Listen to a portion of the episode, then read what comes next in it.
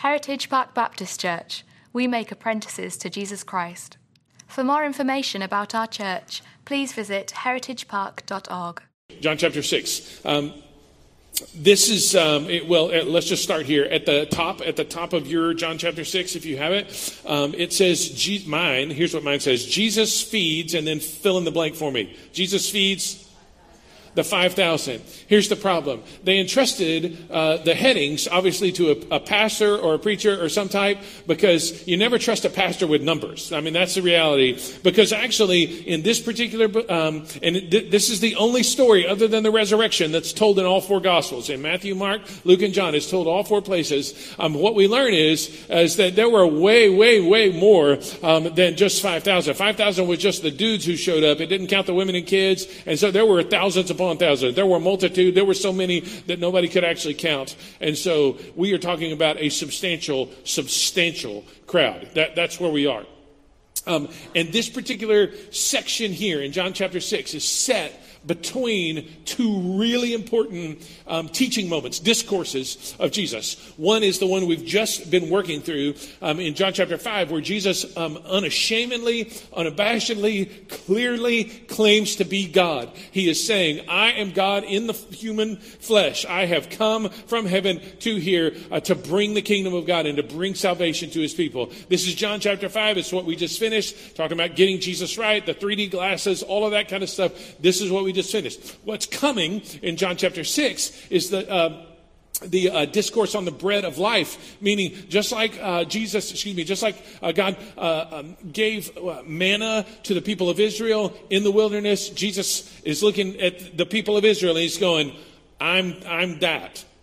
I am the bread of life. I am the thing. I am provision for you so that you may live. That's what's coming in John chapter 6. So we have this miracle about bread dead in the middle of those two things. I am God. I'm the one who's a creator. I'm the one who's a provider. And I am the bread of life. I am the provision. John chapter 6, verse 1. After this, uh, Jesus went away to the other side of the Sea of Galilee, which is the Sea of Tiberias. A large crowd was following him because they saw the signs that he was doing on the sick. Jesus went up the mountain there. He sat down with his disciples. Uh, and from the other uh, narratives, we learn that Jesus is teaching. He's um, unfolding some things about the kingdom and about life with him. Verse 4. Now, the Passover, the feast of the Jews, was at hand. Lifting up his eyes then, seeing that a large crowd was coming toward him, he said to Philip, Where are we to buy bread, that these people may eat? He said this to test Philip, for he himself knew what he would do. Philip answered, 200 denarii, uh, just if you're a note taker or uh, uh, you're writing the margin of your Bible, that's eight months worth of wages. That's what we're talking about. Take two thirds of your annual salary. That's what we're saying. Two thirds of the annual salary worth of bread would not be enough for each of them to even get a little. One of his disciples, Andrew, Simon Peter's brother, said to him, Hey, there's a boy here. He has five barley loaves and two fish. But what are they for so many? Jesus said, Have the people sit down. There was much grass in the place, so the men sat down, about 5,000 in number. Jesus then took the loaves, and when he had given thanks, he distributed them to those who were seated. So also the fish, as much as they wanted. When they had eaten their fill, he told his disciples, Gather out the leftover fragments, that nothing may be lost. So they gathered them up and 12, filled 12 baskets with fragments from the five barley loaves left by those who had eaten. When the people saw the sign he had done, they said, This is indeed the prophet who's come into the world. Then, perceiving that uh, they were about to come and take him by force to make him king, Jesus withdrew again to the mountain by himself. Okay, so I want to just give you three words and we'll have some thoughts underneath those three words. Here's the first word. The first word is opportunity. Look back in verse 2. A large crowd was following him because they saw uh, the signs that he was doing on the sick. Um, and again, in verse uh, uh, 5, lifting up his eyes and seeing that a large crowd. He had sat down, he was teaching, he was talking about the kingdom, all this kind of stuff. Opportunity. Here's why I bring that up because curiosity presents open doors for ministry. There will be people this week who come uh, because they uh, see what's going on up here, and they'll be curious, and it will be opportunities um, for ministry. Uh, there are people in your workplace because of you handle the things that you do the way that you do. They will be curious about your life. Um, they see how you interact with your spouse, how you talk about your kids. You're not just telling the "Oh my gosh, my kids are driving me crazy" stories. You're telling stories about um, what cool kids you have, or what um, uh, what they've done, or what they're participating. They, they will it will create curiosity of them. Curiosity presents open doors for ministry. We don't always see it that way. I, I don't know about you, I got a little bit of Philip in me. Oh, Jesus, what are you doing here with these people? I, I have at times, this is my confession, I have at times concerned myself more with the requirements or the responses of these people than I have with their curiosity. Requirements. Well, if you come, right? I mean, you got to meet these things, and you better pull yourself over here and make sure that this is in order. Da, da, da, like I've got that in me. Or responses. Well, they're just here. Here's here how that sounds. They're just here for the show. They're just here to see the fireworks. Uh, they don't really care about the content. They're just going to get what they can get, um, and then they will move on uh, from here. I concern myself with those things. Um, that's not how Jesus approaches it. Here's, here's where I'm critiqued this week. Don't let your cynicism squash another person's curiosity. That's me. Curiosity presents open doors for ministry. It may be true that they're only here for the fireworks, but it's no less an opportunity. There may be people at your workplace, on the ball field, uh, um, in the interactions that you have, maybe at the grocery store or wherever you may step foot, in addition to stuff that's going to happen here in this building this week at VBS, where um, they, they are there for the show to get what they can get or whatever it may be. It's still an opportunity for ministry. Don't let your cynicism, don't let my don't let your cynicism squash other people's curiosity. Second part is under this ministry opportunities, but they're not solely. They are not solely for the curious. This is the part right here um, where Jesus says uh, he said this to test Philip. He said this to test him. Jesus tests him. Now, why pick on Philip? Did Phil, Jesus like uh, one to eeny, meeny, miny? No, no, wait, no. Philip's from around the area, right? And so he's trying to um, help him with. He's trying to draw Philip out. Hey, you're familiar with the area. What are we going to do here? Uh, Two thirds of my salary wouldn't cut this, man. No, uh, we're not doing anything. Send them away. Um, there, because this occurs in all four Gospels, we have some insights um, into kind of the things that they were feeling.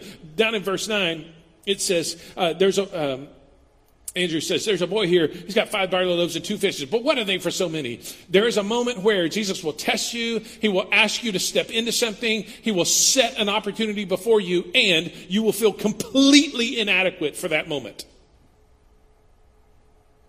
Nobody amen that one.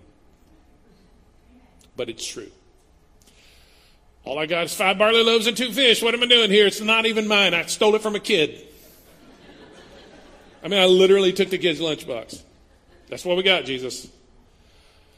There is so much out in front of me. There is no way that I can be up for the challenge. I am inadequate. In Luke, Luke's telling of the story in Luke chapter 9, um, the, the way that one of the disciples responds, it's almost like this Jesus, do you have any idea about the logistics that goes, in, like, that goes into something like this? I mean, thousands upon thousands upon thousands of people. Come on, Jesus, work this out.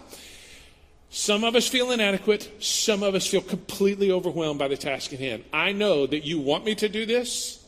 There is no. I, it is a wave that is going to wash over me, and I will go tumbling. Um, in Mark's particular telling, Jesus had drawn them away. They had been important, doing important, busy ministry. Jesus had drawn them away, it says, so that they could rest. Can we just say amen that there is a God in the heavens who cares that every so often we get some rest? Thank you for that. Everybody was down for that.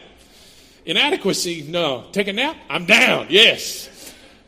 He cares, though. He cares. He draws them away. And then the crowds, oh, they followed them. And out of their weariness, Jesus says, hey, let's do something about this. There are times when we feel inadequate, times when we feel overwhelmed, times when we are absolutely exhausted, and still, still the ministry opportunity is out there in front of us. And that in itself is a test. It's a test. He's testing Philip.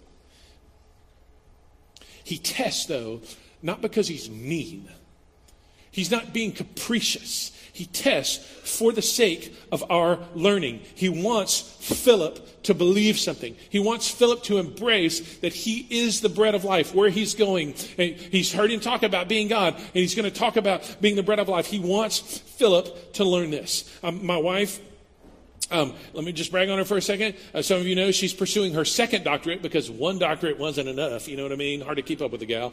But um, one of the things that we've been dialoguing about is some of the reading that she's done uh, revolving uh, around education.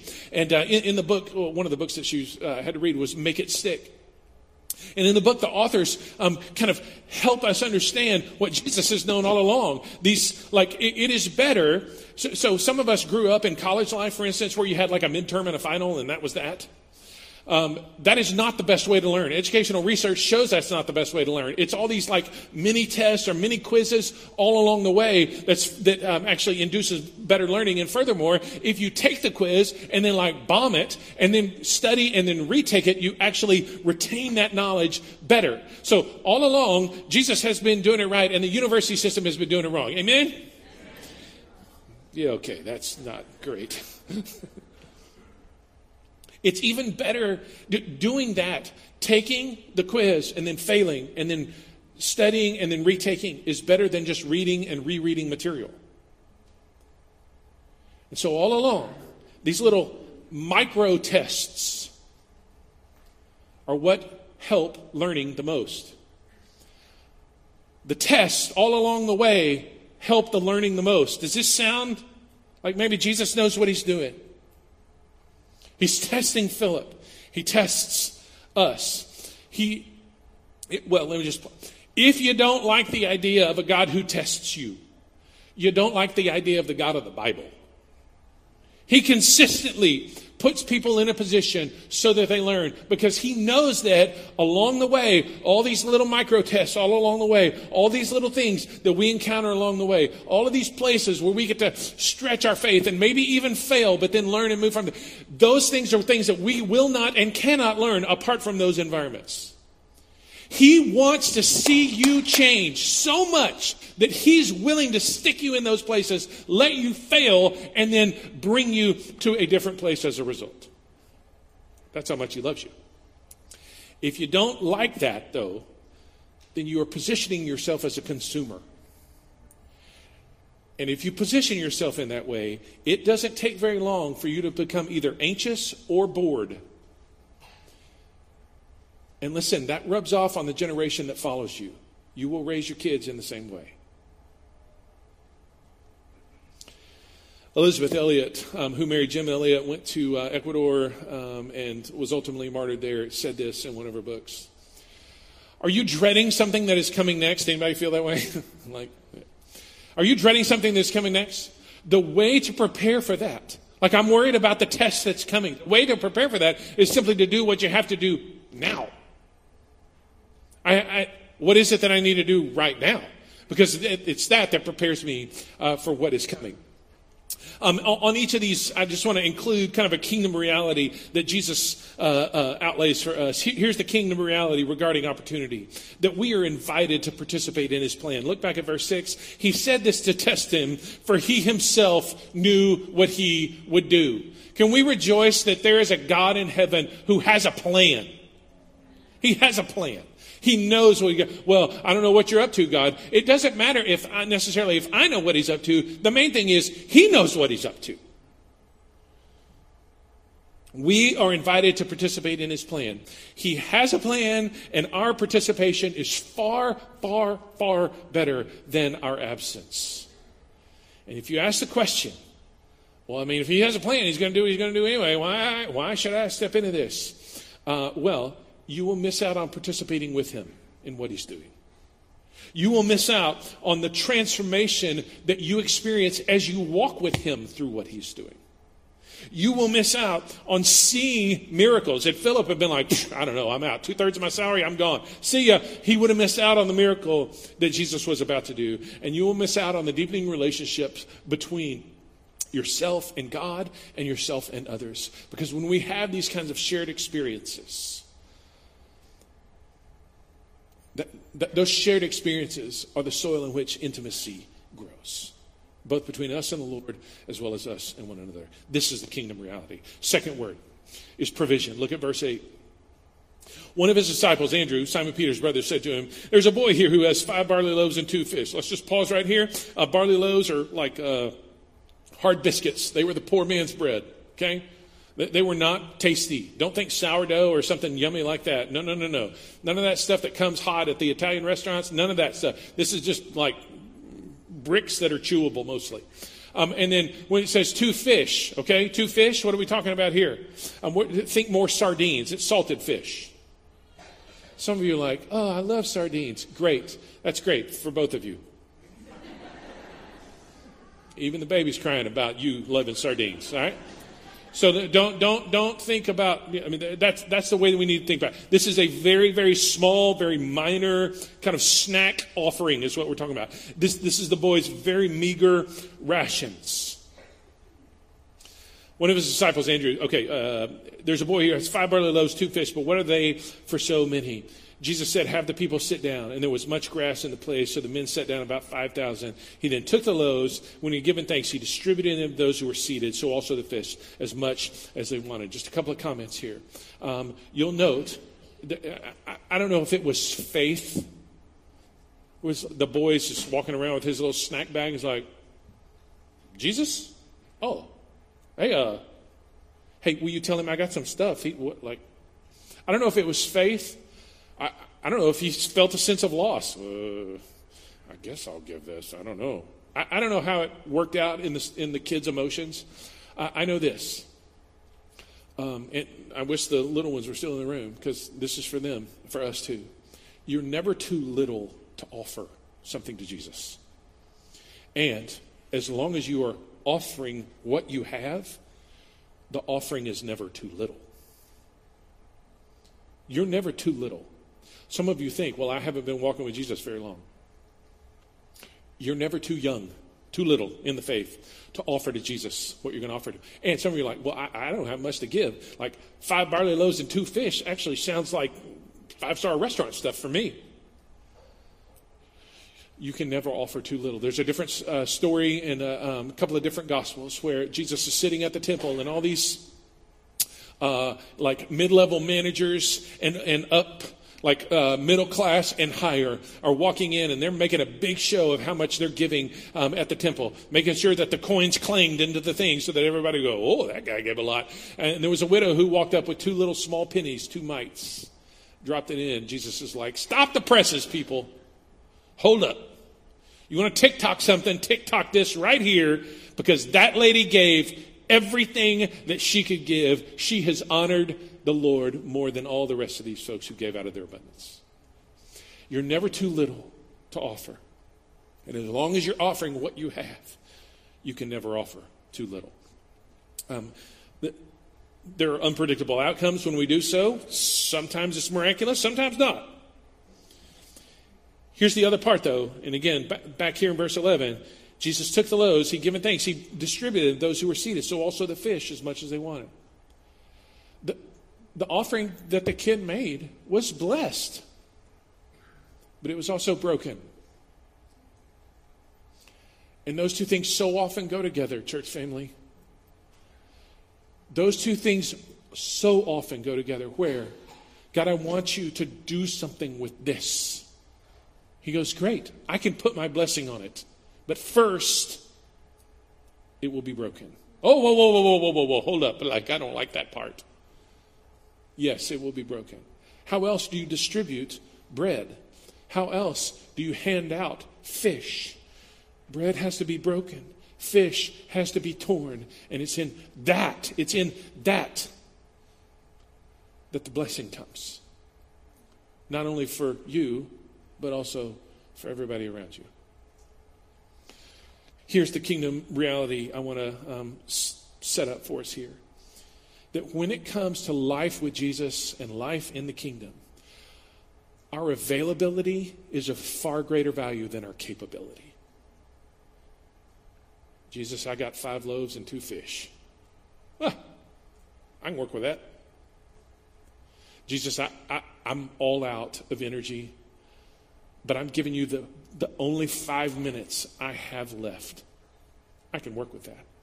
Jesus, I don't have much prayer to pray here. I'm setting myself before you to say, This is all I got today. Good, good, good, good, good. I can work with that. Our availability is of far greater value than our capability. George MacDonald was the um, primary influencer of C.S. Lewis. He said this What God may here require, excuse me, what God may hereafter require of you you must not give yourself the least trouble about. Let's just pause right there.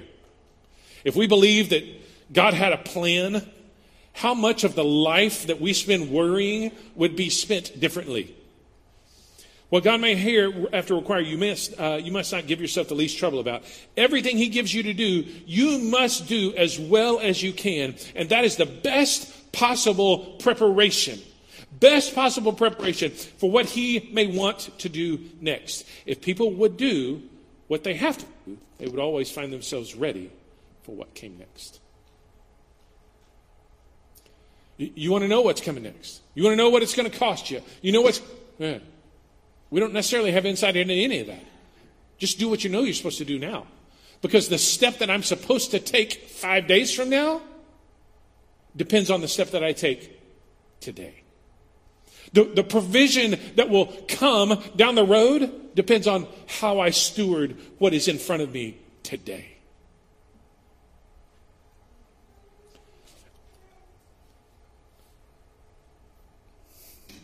Made a very personal comment earlier. Let me make another one. About five or six years ago, and I honestly don't remember how long, but it was, it's been a while. Uh, our, our, family goes to family camp, and um, the leader challenged us. He, he was talking to specifically dads, and he said, Hey, what if your day began with open hands to God? And this is what he said. And you just said to God, God, whatever you want from me today, my hands are open. You can have it gladly. And whatever you want for me today, I will receive it gladly. What if your day began like that? Now, I would be a liar to say that I've prayed that every day. But I pray it most days. My day begins with open hands to say, God, whatever you want from me, I will gladly give. You don't take away stuff that I need. You just don't. And whatever you want for me, I will gladly receive. Because you give good gifts. You give good gifts to your kids. What would be different about your office?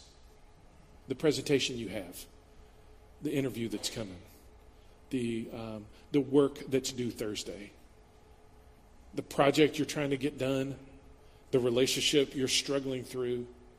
What would be different about your day if, to use the old word that we sung earlier, if you would consecrate yourself like that? God, I got five loaves and a couple of sardines. But I'm telling you, if this is what you want, this is what you can have. Whatever you want from me and whatever you want for me. Last word abundance. Look at verse 11. He distributed them as they received so also the fish, as, as they wanted. Verse 12, and when they had eaten their fill, when they had eaten their fill, when they had eaten their fill. Nobody goes home hungry from this deal. Um, he told his disciples, gather up the leftover fragments that nothing may be lost. So nobody went home hungry. Jesus made sure that the people had eaten their fill, and he did not begrudge them that. Why is that important to say? Because some of us live in a world where we think that it's a zero sum game. If God blesses you, then that means I'm losing out on some blessing. If God blesses the people over in this section over here, I'm really sorry for the people in this section. Sorry. Sorry. There's not just, there's just not enough. But the world in which we live, that is God's world, is not a zero sum game. Biblically, we've seen this all throughout. Um, Cain and Abel, Abel's offering is received, Cain's is not. Um, Cain gets all fired up about this, and God looks at him and goes, Hey, hey, hey, hey, hey, hey, hey. You can do well here. You can don't let your face be uh, falling down. Like you can do well here. Cain did not do well. Esau, Jacob, Jacob steals the, the birthright. Esau comes into his dad. It's like, is there not a second blessing? He lived in a world where there wasn't enough. In God's world, there is enough. There is. Um, students, you interacted with the story of the prodigal son um, all week last week.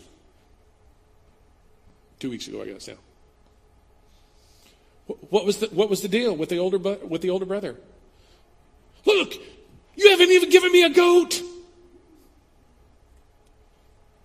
The world in which we live, God's world, is not a zero sum game. Because God blesses someone, it doesn't mean that He can't bless you as well, as if He's going to run short on blessings.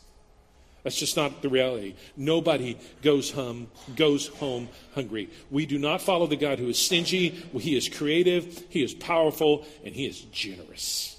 So much so, look at verse 13. So they gathered them up and filled 12 baskets with fragments from the five barley loaves left by those who had eaten. There was more at the end than what began. There was more at the end than there was at the beginning.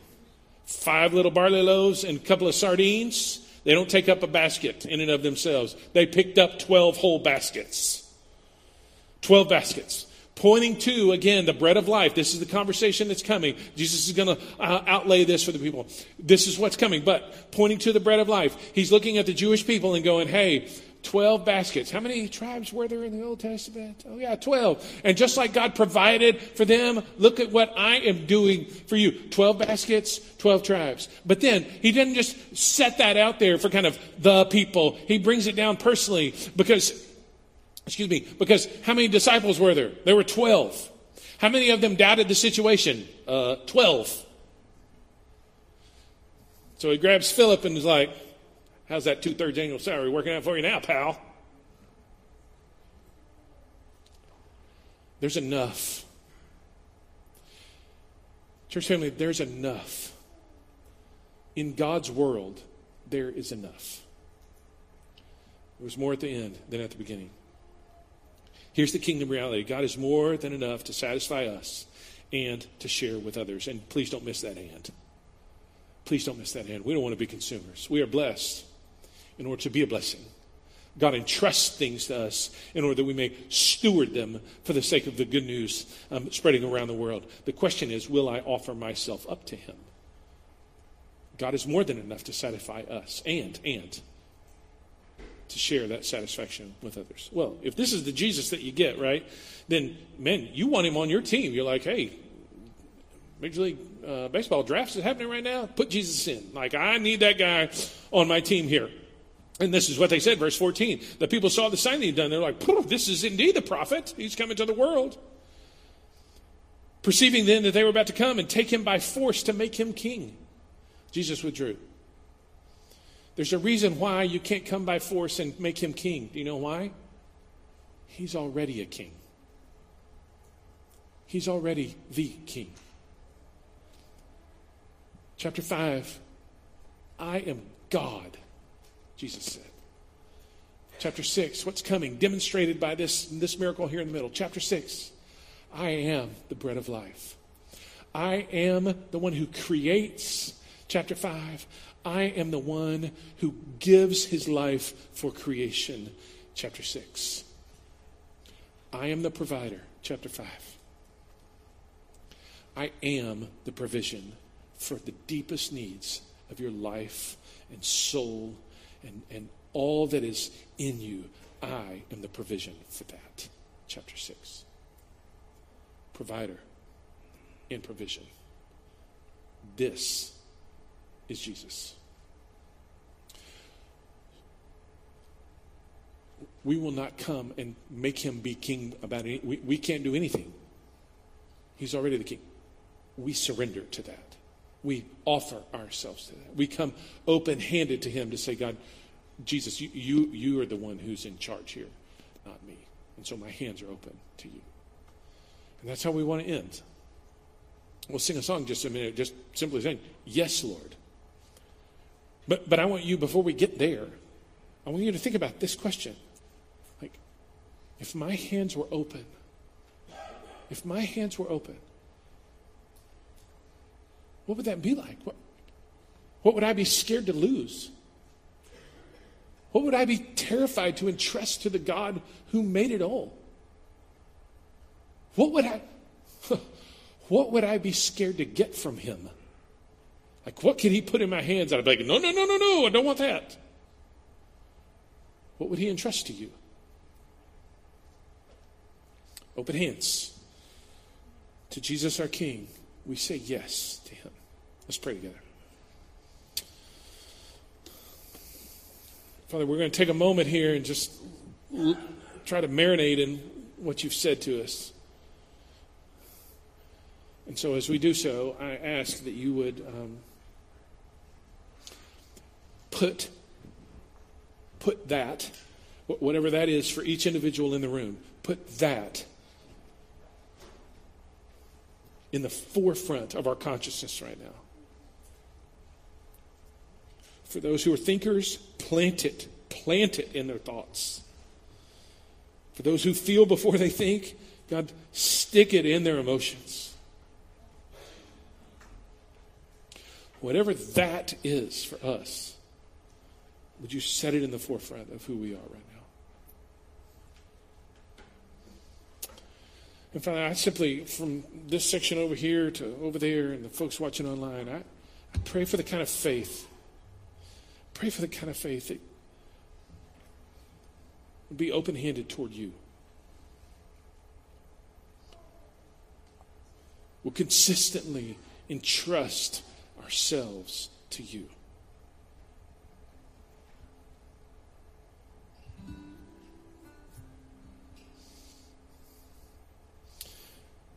Make us more like Jesus as we respond. We pray in Christ's name. Amen.